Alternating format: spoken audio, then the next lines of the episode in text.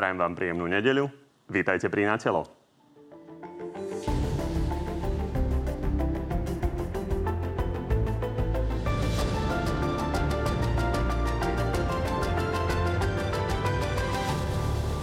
Koalícia sa ešte nestihla vysporiadať s pandémiou a už má pred sebou ďalší problém. Matovičovci prišli s daňovou reformou, ktorá má rodinám rozdať vyše 2 miliardy eur ročne. Je veľmi dôležitá otázka, odkiaľ na to zobrať. Nebudeme súhlasiť s vyššími daňami.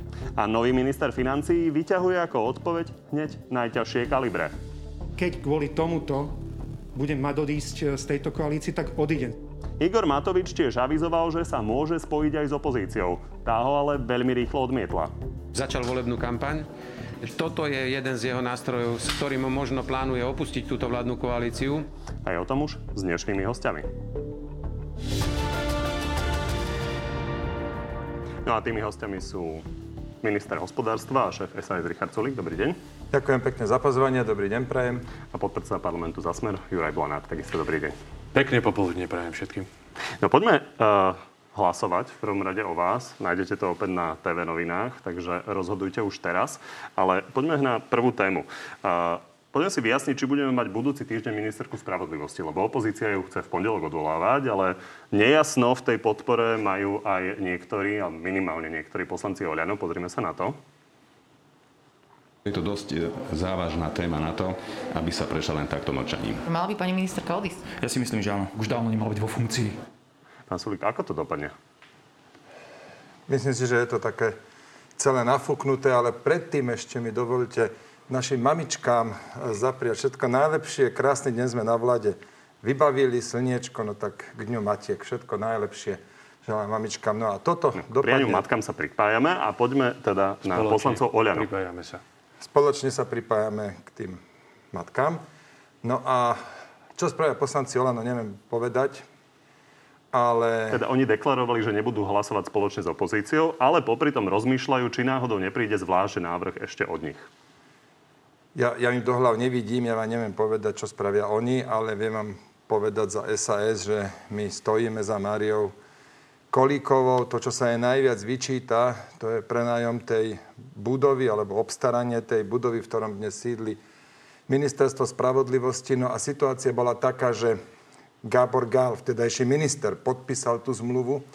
On si vybral tú budovu a Maria Kolíková mala s ním veľmi napätý vzťah a vlastne aj kvôli tomu odišla. Čiže evidentne jej vplyv na výber budovy bol prakticky nulový. No a v 2018 roku, keď sa o tej budove rozhodovalo, mne napríklad volal Gábor Gál s tým, že ide odmietnúť aj ponuku Penty, aj ponuku GNT a ide vybrať si túto budovu a vysvetľoval mi tamto pozadie, vysvetľoval vyššiu cenu, lebo kvôli statickým úpravám sa tá cena navýšila a snažil sa teda nejak nám aj kolegovi Baráňkovi predostrieť, že to je akože solidná kúpa. Nám to tak vysvetľoval s tým, že keby sme nemuseli ako opozičná strana to nejak príliš do neho kvôli tomuto kopať, že koná v najlepších úmysloch. Toto bol telefonát s Gáborom Gálom. Ja som sa síce tomu ďalej nevenoval, ale ukazuje to, že to bolo jeho rozhodnutie. A keďže mal s Máriou Kolíkovou zlý vzťah už vtedy, však odišla kvôli nemu, no tak nebude predsa on kopať za ňu. Pán Blanár, máte nejaké avízo, že je šanca napriek tým výrokom, ktoré už zazneli, že by vás podporili niektorí koaliční poslanci v pondelok? Viete, toto, či máme avizo, alebo nie, nie je dôležité. Dôležité je, viete čo? Je to dôležité z hľadiska toho, či tam ostane sedieť ministerka? Dôležité je to, že OĽaNO sa tvári ako protikorupčná strana. Avšak keby sme my neprišli s týmto návrhom a nepoukázali na prešlapy pani Kolíkové, lebo to nie je len ten prenájom, o ktorom hovorí teraz pán minister Sulík, ale veď predsa sú tam podozrenia v súvislosti s preneverou peňazí vo firme, ktorej je ona spolumajiteľkou. Je tam veľká zákazka, ktorá zázračne vzrastla za minulý rok 2020 na 12 zmluv za 1,5 milióna s Slovenskou televíziou, kde takisto je pani Kolíková previazaná. Nehovoriac o tom, že tam dávame aj v tom odôvodnení na odvolanie rovnako podiel na tom, akým spôsobom zasahovala a zavádzala pri smrti generála Lučanského a mohol by som pokračovať ďalej. Čiže z tohto pohľadu je pani Kolíková neudržateľná podľa nášho názoru, ale OĽaNO sa teraz prebudilo a my sme zvedaví, akým spôsobom budú hlasovať, pretože tieto slová principiálne sme už dávno počuli, ale dôležité bude hlasovanie. Očakávate, že budú hlasovať? No, po tomto všetkom, ak sú protikorupční, ako to hovoria, ale podľa môjho názoru to len hovoria, tak nezahlasujú. Ja len pripomeniem, že s Mariou Kolíkovou sme toto pomerne rozsiahlo riešili a teda ona tie podozrenia odmietala. A pán Sulík, poďme ale teda fakticky, lebo vy hovoríte, že viete, ako budete rozhodovať vy. Ale keby sa OĽaNO rozhodlo tlačiť na odchod pani Kolíkovej, tak ako sa k tomu postavíte? Budete to akceptovať?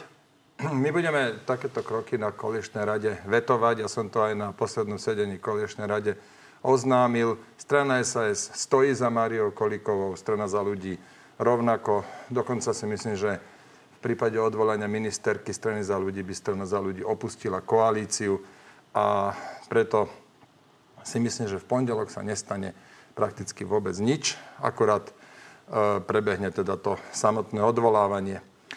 No len, pán Blanár, mňa veľmi udivuje, že ako vy teraz zrazu ste tu na ten morálny apoštol a keď napríklad sme mali očitého svedka, ktorý potvrdil, že poslanec Jánoš balil milióny korún do Alobalu pre vášho stranického šéfa, vtedy ste sa tvárili, že to je nič, to je v poriadku. Tak možno by nebolo zlé mať nejaký jednotný meter na všetky tieto kauzy. Ja vám poviem ten jednotný meter. V prvom rade musíme brať do úvahy ten prípad, o ktorom hovoríte, že súd nerozhodol, že také niečo sa udialo. Čiže, pán Sulík, viete, v čom je problém? Že keby toto mal Robert Fico, čo má dnes pani Kolíková, tak by ste boli prví, ktorí by ste boli na barikádach a chceli by ste, aby odstúpil. Čo by ste povedali, keby Robert Fico mal svojho brata v nejakej firme a že by takéto niečo urobili? No povedzte mi, prosím vás, by ste boli prví. Ukradli tu predsa o 14 000 jeho nevlastná sestra, teda jej nevlastná sestra, o 14 000 majiteľov bytov, ktorí spravovali. Pani Kolíková, ministerka spravodlivosti, sa vyjadri, že ona to o tom nevedela. Vy to veríte, že ministerka spravodlivosti nevedela, že jej nevlastná sestra bola odsúdená? Vy tomu veríte, že pani ministerka nevedela, že ja za minulý rok... Ja že ona netvrdila, že nevedela, že bola odsúdená, ale že nevedela, že spáchala ten podvod. Len stanovisko za Mariu Kolíkovú. Už to sa snažíte zmekovať. Nepočkajte, pán Blanár, to je dosť rozdiel, že či neviete, že prebehol súd a či neviete, či niekto spáchal podvod. Pán redaktor, áno, teraz sa snažíte nejakým spôsobom slovíčkariť. Priznala sa, že jednoducho uznávate, že je rozdiel medzi rozsudkom a podvodom? V každom prípade jednoducho sa tvárila, že ona o tom nevedela. Je rozdiel medzi rozsudkom a podvodom, aby to nevyzeralo, že ja som tu nejaký obhajca pani Kolíkovej, ale toto je to, čo povedala ona. V poriadku, je to váš názor, ale povedzme si, za rok 2020... 12 mluv za 1,5 milióna. Toto keby Robert Fico a niekto príbuzný od neho urobil, okamžite by pán Sulík stál na barikáde. Pán Sulík, toto spomína aj Robert Fico stále. Nehnevajte sa, ale... Viete si, prepáčte, len položím otázku. Pretože si chcete udržať koalíciu za každú cenu. Viete si predstaviť, že by sa Robert Fico... Toto ste povedali veľmi správne. My si chceme udržať koalíciu, lebo robíme dobré veci. Pozrite si pani Kolíkovú napríklad. Súdnu radu, ako máme dobre naformátovanú. Koľko sudcov skorumpovaných sedí v base. Však toto všetko by nebolo, keby nebolo tejto koalície. Záverečné stanovisko k tomu, čo povedal pán Blanár. Pán Blanár hovorí, keby toto urobil Robert Fico, tak by to počúval od vás. Urobili? Keby to bolo po opačnom garde. Nepočúval? Ale Ježišmarja, však asi 200 korupčných kauz sme spísali, ktoré mala strana Smer, prosím vás pekne, počnú s peniazmi v Alobale, cez za všetko možné, veď aj my sme ho niekoľkokrát odvolávali. Vtedy sa kolegovia zo Smeru tvárili, že to je nič, on je čistý jak lalia, to je všetko v poriadku. No a zrazu niečo konkrétne idú na Roberta Fica. Už som vám povedal konkrétne. Akože peniaze, úplatky v Alobalu, na to máme očitého svedka. A čo s tým mal Robert Fico? No, že ich dostával. Robert Fico? Maria Kolíková, ale jasné.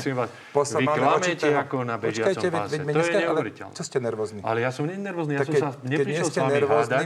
Ale keď klamete, nemôžem to nechať bez povšimnutia. Tak ma nechajte dorozprávať. Tak čo spájate Alobal s Robertom Ficom? Čo ste nervózni? Neskážte mi do reči. Ja som úplne pokojný. Pán Blanár, viete byť chvíľku ticho? Nech sa páči. Máme očitého svedka. Máme očitého svedka. Roberta Fica sa balili peniaze do Alobalu, lebo to si nespomínam. Ja ti teda veľmi dobre spomínam, je z toho aj 30 minút videozáznam, videovýpoveď. Manželka poslanca Jánoša vypovedala, že poslanec Jánoš balil milióny korún do Alobalu a že to boli úplatky určené pre Roberta Fica. Takáto výpoveď je ešte jedna. Takže... Veď buďte kľudní teraz. Ja ohľadne úplatkov, ktoré išli do Švajčiarska, množstvo ďalších podozrení.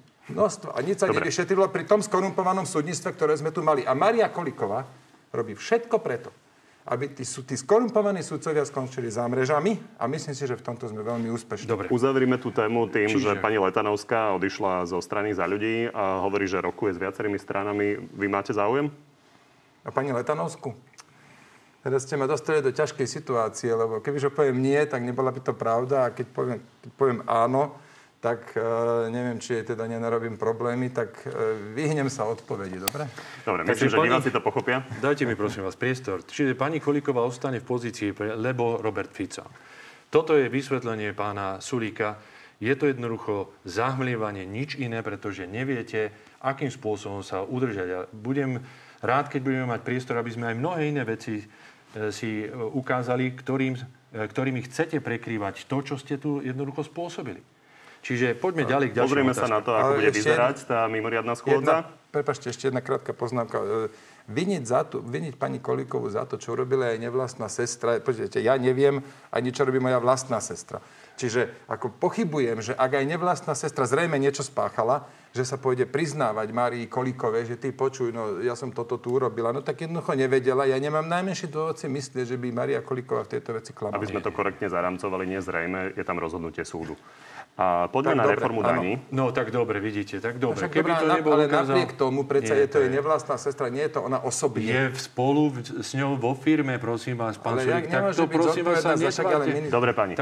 Budeme sa o tom ešte určite veľa baviť. Uvidíme, ako dopadne tá mimoriadna schôdza. Smer tam určite prinesie svoje argumenty a ministerka bude musieť reagovať. A poďme na avizovanú veľkú tému z úvodu.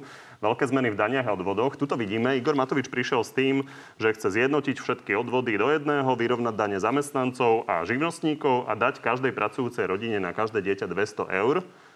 Pričom to má celé stať 2,5 miliardy eur, čo je gigantická suma, to je mimochodom o polovicu viac, ako má celé ministerstvo školstva. No a Igor Matovič hovorí, pán Sulík, že vy ste mu to de facto odhlasovali, lebo v programovom vyhlásení vlády je, aj v starom, aj v novom, že chcete zvýšiť zaťaženie spotreby a znížiť zaťaženie práce. Pozrime sa na to, čo hovorí Igor Matovič.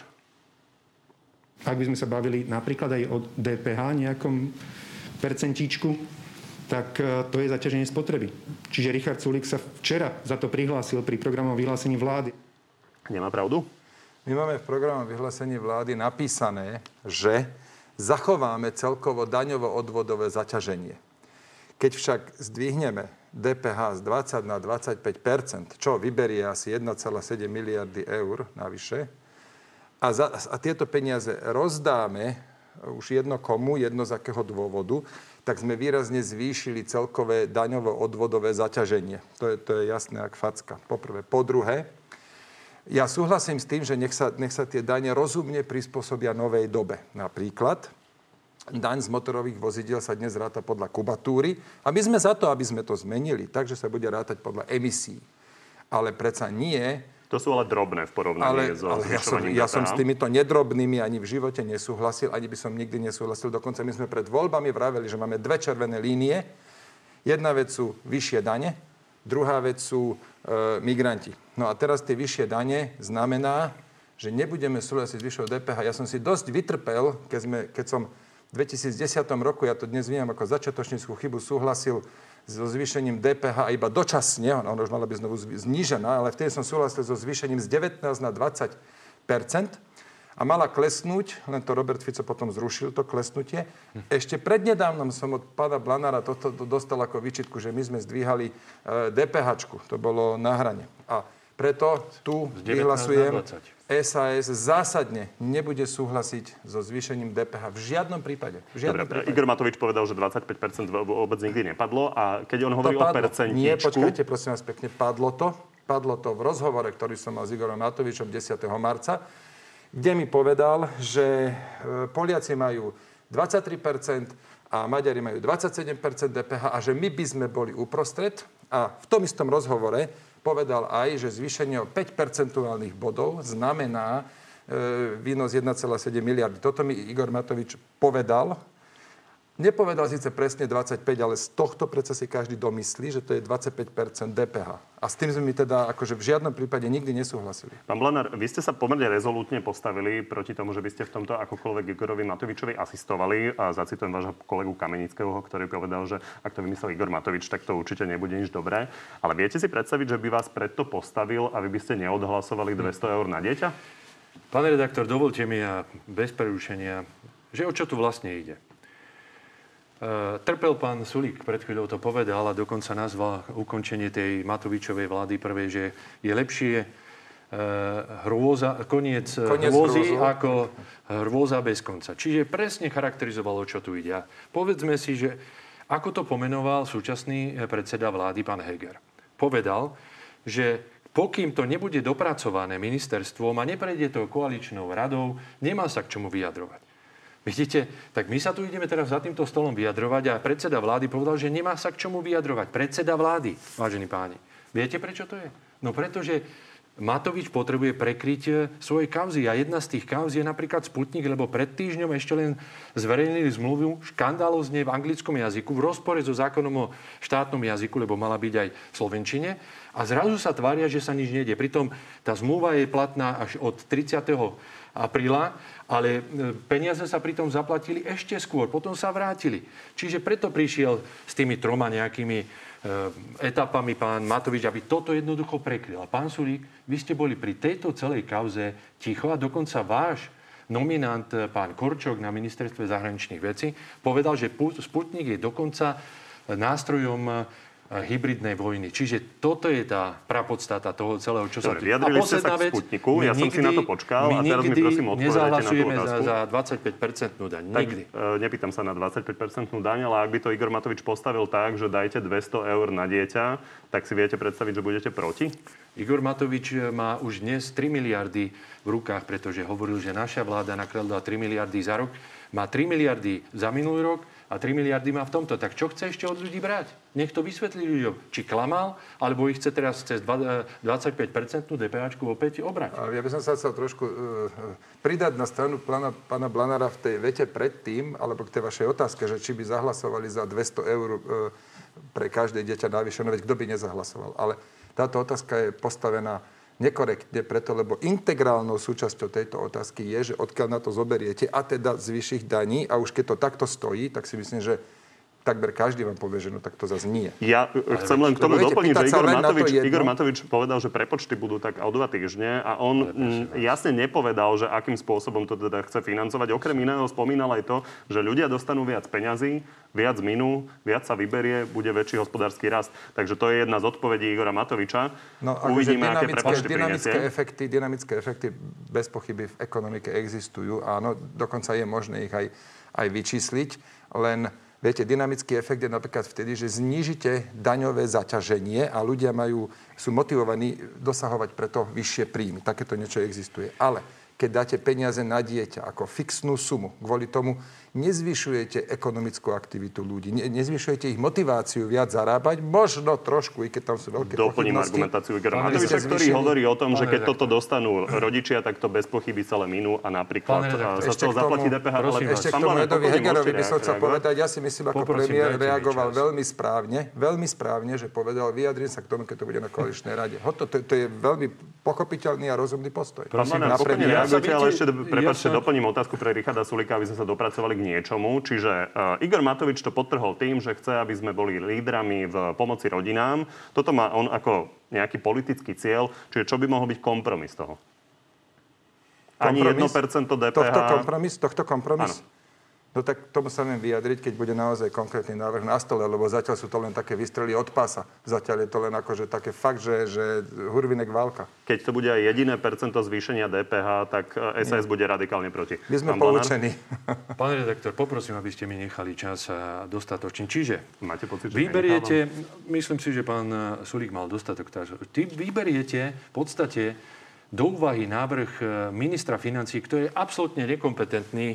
O ňom sa vyjadril aj pán Sulík, že je nekompetentný, že je pomstichtivý a kdečo. Vy sa tým zaoberáte, napriek tomu, že Heger ako predseda vlády to úplne odmietol. Veď si zoberte, že celý čas to promoval pán Matovič, že ide o pomoc bezdetným matkám, teda bez osamotneným matkám.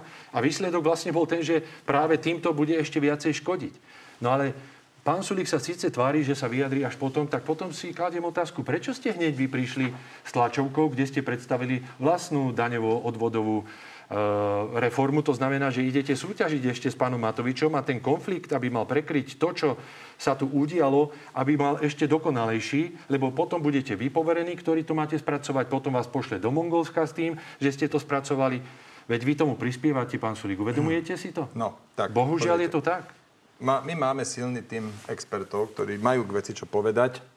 Ľudia ako Oravec, Jurzica, Marian Vyskupič, Jozef Mihál alebo Kamil Boroš, nový šéf našej analytickej jednotky. Čiže my sa budeme veľmi seriózne a vážne zaoberať každým návrhom, ktorý príde na koaličnú radu a teda sa nejak posunie do ďalšieho štádia.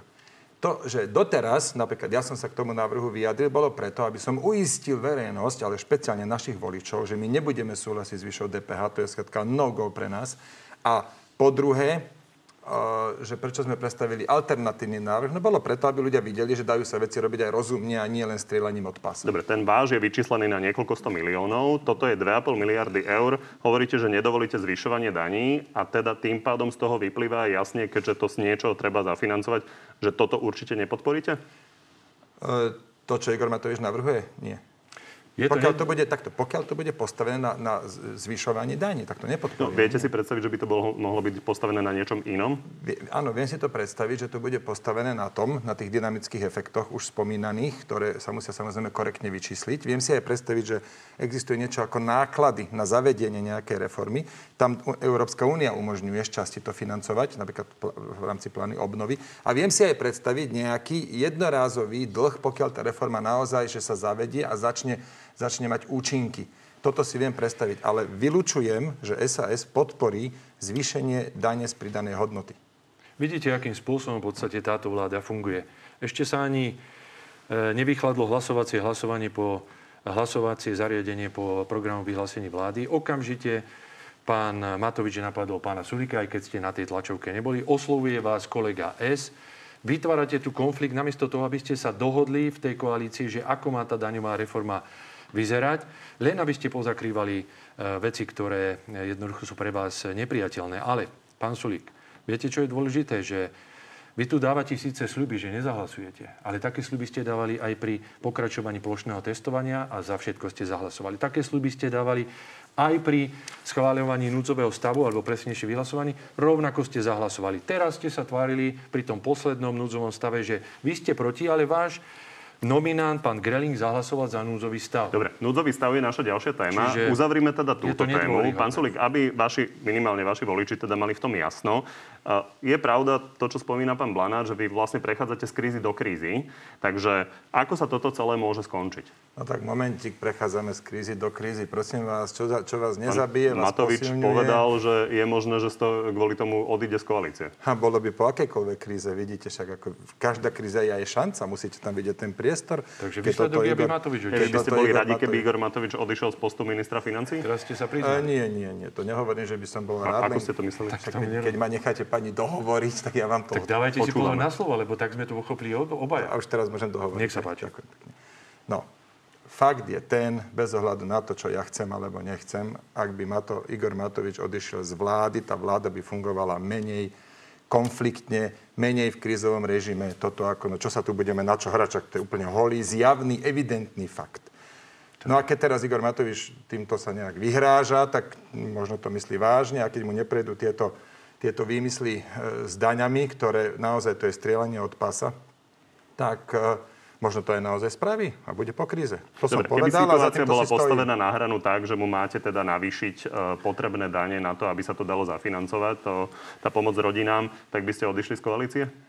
My budeme vetovať tie vyššie dane, nebudeme za ne hlasovať a to znamená, že oni neprejdú. A ak by prešli? To je, viete, že tak hypotetická otázka, lebo jednoducho sa to nestane, lebo nenájdete v dnešnej koalícii, ktorá má síce 92 hlasov, ale nenájdete tam 76 na to, aby odhlasovali vyššiu DPH. To nie. A ešte raz, je to pre nás kardinálna otázka. Červená čiara. Čiže Všetky opcie by boli v tom prípade na stole, ak by naozaj mala koalícia pretlačiť vyššiu DPH. Poďme na ten núzový stav. Posledný komentár k tomuto, že áno, máte pravdu, najlepší liek na skončenie tohoto chaosu, ktorý ste teraz popísali, je platné referendum a predčasné parlamentné voľby, lebo ináč sa s vami nedá skončiť. Veď vy v priamom prenose hovoríte, že Igor Matovič už mal byť dávno preč a pritom ste hovorili o hrubej čiare, keď vznikala druhá Matovičová vláda. Ja som nepovedal, že mal byť dávno preč, že mi to vkladáte niečo do... Tak sa ospravedlňujem, ak som vám to vložil, ale tým, ako ste to povedali, to je problémový. Nie. Otázka bola, že teda Igor Matovič sa vyhráža svojím odchodom a ja konštatujem, ak by naozaj odišiel, tak tá vláda by bola kľudnejšia, mali by sme menej kríz. A ešte posledná vec, ale nebudeme sa navracovať k návratu, čiže poďme na núdzový stav. Za Matovičové návrhy, keď povedal aj o tom, že sa spojí s opozíciou, s tým nemôže počítať. To už ste povedali, chápeme. Poďme na pandémiu a začneme zákazom vychádzania, lebo tento týždeň ho porušili spoločne posedávaním v krčme po 9:00 večer Juraj Šeliga, Jana Žitňanská a váš župan Juraj Droba. Prvý dvaja sa vzdali funkcií v parlamente, tých vedúcich funkcií. Pán Droba sa nevzdal svoje funkcie. Je tam rovnosť? Nie, nie je tam rovnosť, ale otázka je, že či ten krok Juraja Šeligu a Jany Žitňanskej bol primeraný, preto lebo každý prečin alebo každá chyba má mať svoj nejaký primeraný trest.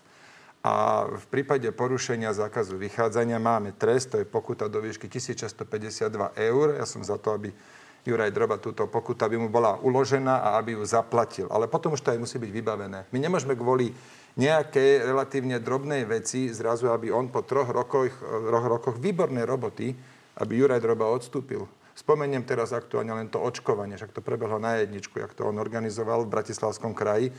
A nevidím dôvod, aby takýto človek odstupoval preto, lebo tu pochybil, že porušil zákaz. Áno, porušil pravidla, porušil zákaz vychádzania bez debaty. Nech za to dostane ten trest, ktorý je na toto primeraný a na toto určený. No a to je pokuta 1650 €. Pán Blanár kýval hlavou, pokuta nestačí. Ja vám poviem jeden príklad a všetci si ho budete pamätať. Pamätáte si, ako pani Radičová zahlasovala za svoju kolegyňu v parlamente? Čo urobila? Odstúpila, vzdala sa mandátu. Pán Šeliga, namiesto toho, aby sa vzdal mandátu, urobil symbolické gesto, že sa vzdal podpredsedníckeho kresla, ale podľa mňa riešili si aj tak vnútorné napätie v strane Za ľudí. No a pán Droba ostane na svojej pozícii. No aká je toto vizitka pre ostatných ľudí? Asi taká, ako ste vy povedali, pán Sulík, pripomeniem vaše slova. Vy ste povedali, opatrenia sú chybné, a vôbec sa nečudujem ľuďom, že ich nedodržiavajú. To znamená, že aj vy, aj pán Droba, aj ostatní ich nedodržiavajú. Zatiaľ, čo ostatní bežní ľudia museli byť pokutovaní. Dokonca košický podnikateľ, ktorého načapali, že mal otvorené počas toho, že musel byť zatvorený, skončil celé predbežného zadržania. Pán Hríb sa kdesi chichúňa. No a pán Droba bude pokračovať vo svojej pozícii. Toto je výsledok principiálnej politiky SAS.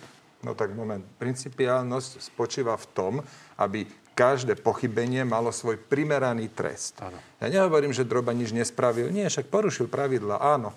Ale všetko má svoj primeraný trest. Preto nebudete napríklad niekoho vešať, lebo vás kopne do zadku. Nie, ja uvádzam ako príklad, ako extrémny príklad, kde aj vy mi asi dáte za pravdu, že existuje niečo ako primeranosť trestu.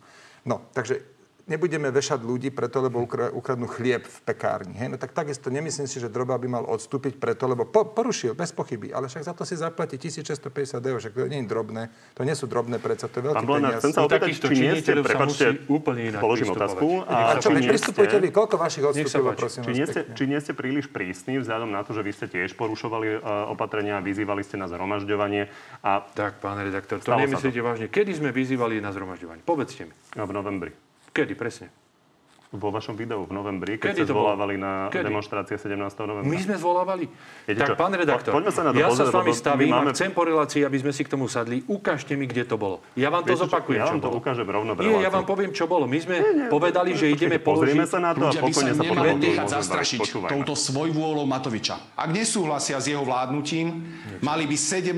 novembra prísť a vysloviť svoj názor. Pokojne a demokraticky, aby nedali Matovičovi zámienku na ďalší brutálny zásah. A tu ste aj vy. Áno, my ideme.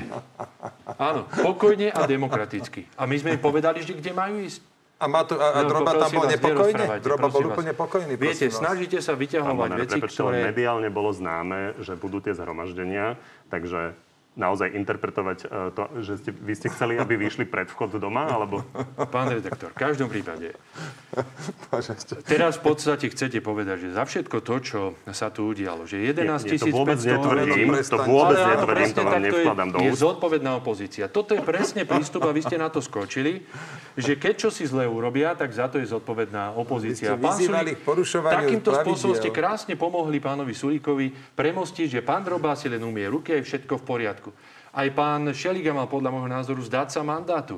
Tak, ako to urobila Radičová. Prepáčte, lebo vy teraz interpretujete, čo ja hovorím, takže ja skúsim povedať, čo hovorím ja. Vy ste dostali možnosť reagovať na to, že či pán Droba sa mal vzdať funkcie. To ste plne vysvetlili a následne sme sa bavili o tom, či Smer vyzýval. Pustil som vám video, z ktorého podľa mňa vyplýva, že vyzýval, aby sa ľudia prišli zhromažďovať. Žiadam vašu reakciu, to je všetko. Pán redaktor, v čase, kedy nástroj vyhlasovania núdzového stavu používajú proti potlačovaniu ľudských práv, sa nedá ospravedlniť jednoducho takým spôsobom, že jedni to môžu a druhí nemôžu dodržiavať. Povedzme si otvorene, že núdzový stav tu bol práve preto, aby obmedzovali ľudské práva a slobody ľudí. To je moja odpoveď. Pán Sulík, pravda je, že vy ste mali naozaj veľmi veľa času na to, aby ste vyriešili nejakým alternatívnym, menej tvrdým zásahom voči ľudským právam ten núdzový stav. Nevyriešili ste to.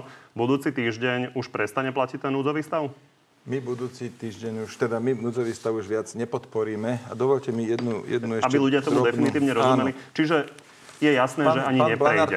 Ale nech vysvetlí pán Sulík aj, prečo sa zúčastnil jednoho protestného zhromaždenia proti svojmu predsedovi. To je relevantná otázka. Tak mi to povedzte, prečo ste sa zúčastnili. Počúvajte.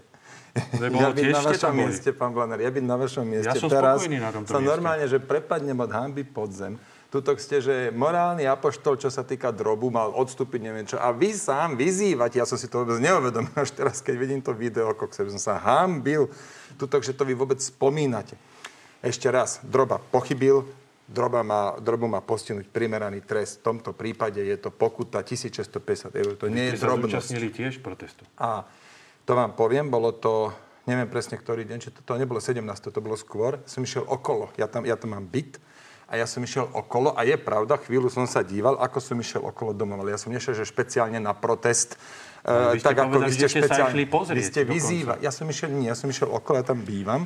A videl som je tam, že kopec ľudí, že čo sa tam deje. Zatiaľ, čo vy ste vyzývali. Vy ste nevedeli, že tam bude zhromaždenie, lebo to bolo tiež avizované. Tak to ani teraz neviem, ktorý to bol deň, neviem, no videl som tam nejaký... Bola to náhoda, jasné. Áno, predstavte si. Ja sa s vami hádať nebudem.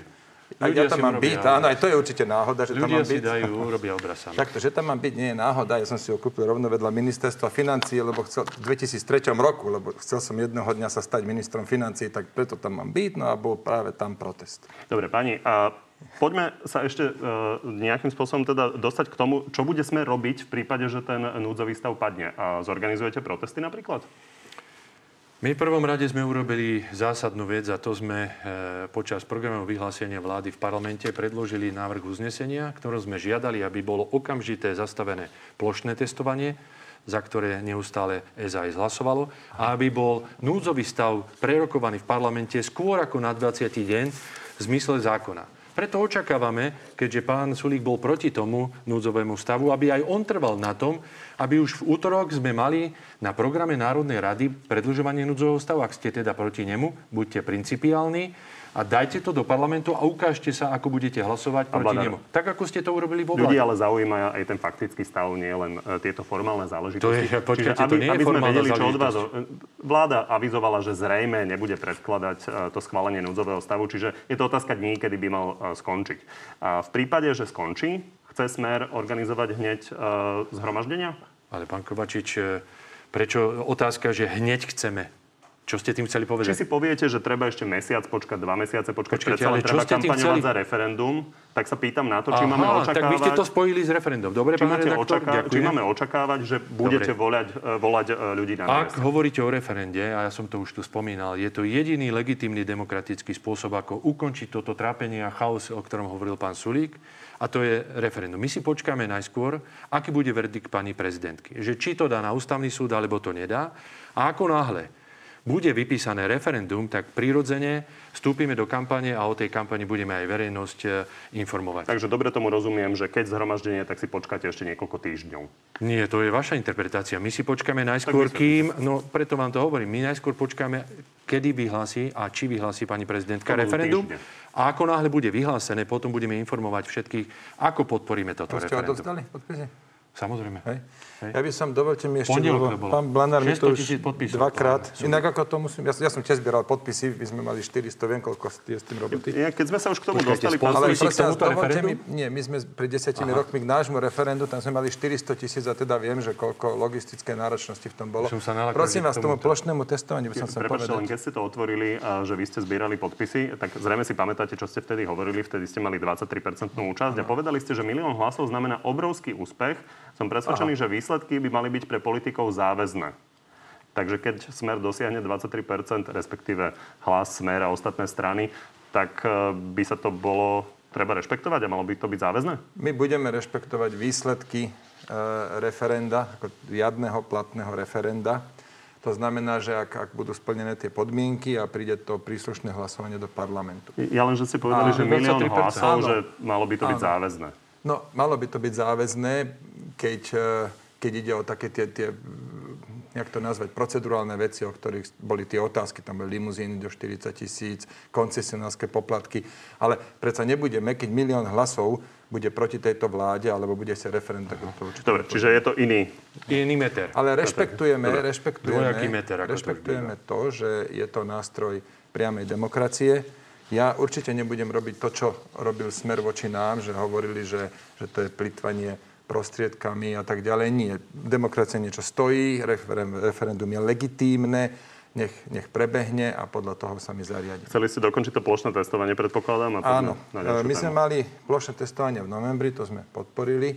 V januári potom bolo ďalšie, to bolo nazvané screening a tam som povedal, že toto podporujeme naposledy.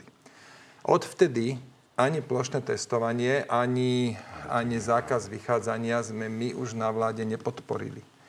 A prešlo to aj tak, lebo tak aj na vláde existujú demokratické princípy. My tam máme 3 hlasy zo 16, ale nepodporili sme. A je pravda, Braňo Gröhling, tak viete len, že tam išlo o otvorenie škôl, tak áno, tam sme sa dohodli, že teda to otvorenie škôl je pre ňo dôležitejšie. Dobre, pani, plošné testovanie sme tu riešili už niekoľko. To bolo plošné testovanie, ktoré my sme už viac nepodporili. Jednoducho to nie je pravda, pán Blanár, čo mi odsúvate. Počkajte, ešte jedno chcem povedať, a to je núdzový stav. Teraz tu hovorím, my už ani núdzový stav viacej nepodporíme a predložili sme do koaličnej rady, zajtra bude koaličná rada a tam sme predložili alternatívne riešenie. Totiž ten núdzový stav, to možno vy ani neviete, lebo to vy vnímate príliš jednoducho, bez núdzového stavu by napríklad nebolo možné odmeňovať zdravotníkov v prvej línii. To nie je pravda. Takisto, to je pravda, to si naštudujte najprv. Dobre, ja vám to vysvetlím. Ale teraz ma nechajte dohovoriť. A bez núdzového stavu rovnako by nebolo možné financovať náklady na COVID opatrenia. Teda museli by sme ich financovať z rozpočtu zdravotníctva. To sú peniaze určené na liečenie. Toto je vaša argumentácia. Druhá vec, pán Blanár, pretože nebudeme sa venovať po 6-krát plošnému testovaniu. Aby ste mohli antigénové cesty dávať súkromným firmám zadarmo, aby nový štátny tajomník na ministerstve zdravotníctva vstúpil ako veľký biznismen pri testovaní s momkami, ktorých má 20, a pritom ste mu dali za mesiac 600,000. Toto je výsledok vášho núdzového stavu, lebo je to vláda, ktorá umožnila dávať. Máme záverečné 3 minútky. Plošné testovanie sme riešili naozaj opakovane, takže záverečné 3 minútky budeme venovať zahraničnej politickej téme. Smer totiž prepojil ministra zahraničných vecí Korčoka s prípravou údajného atentátu na bieloruského prezidenta Lukašenka. Pán Blanár, vy ste tiež o tom presvedčení, že tam môže byť nejaké prepojenie? Vysvetlíme si, že prečo sme to takto. Lebo viete, že bolo avizované, že tento pokus o samovraždu bol spojený aj s nejakými mimovládkami, ktoré pôsobia v Bielorusku. A viete veľmi dobre, že táto vláda schválila na podporu mimovládok v Bielorusku 700,000 eur.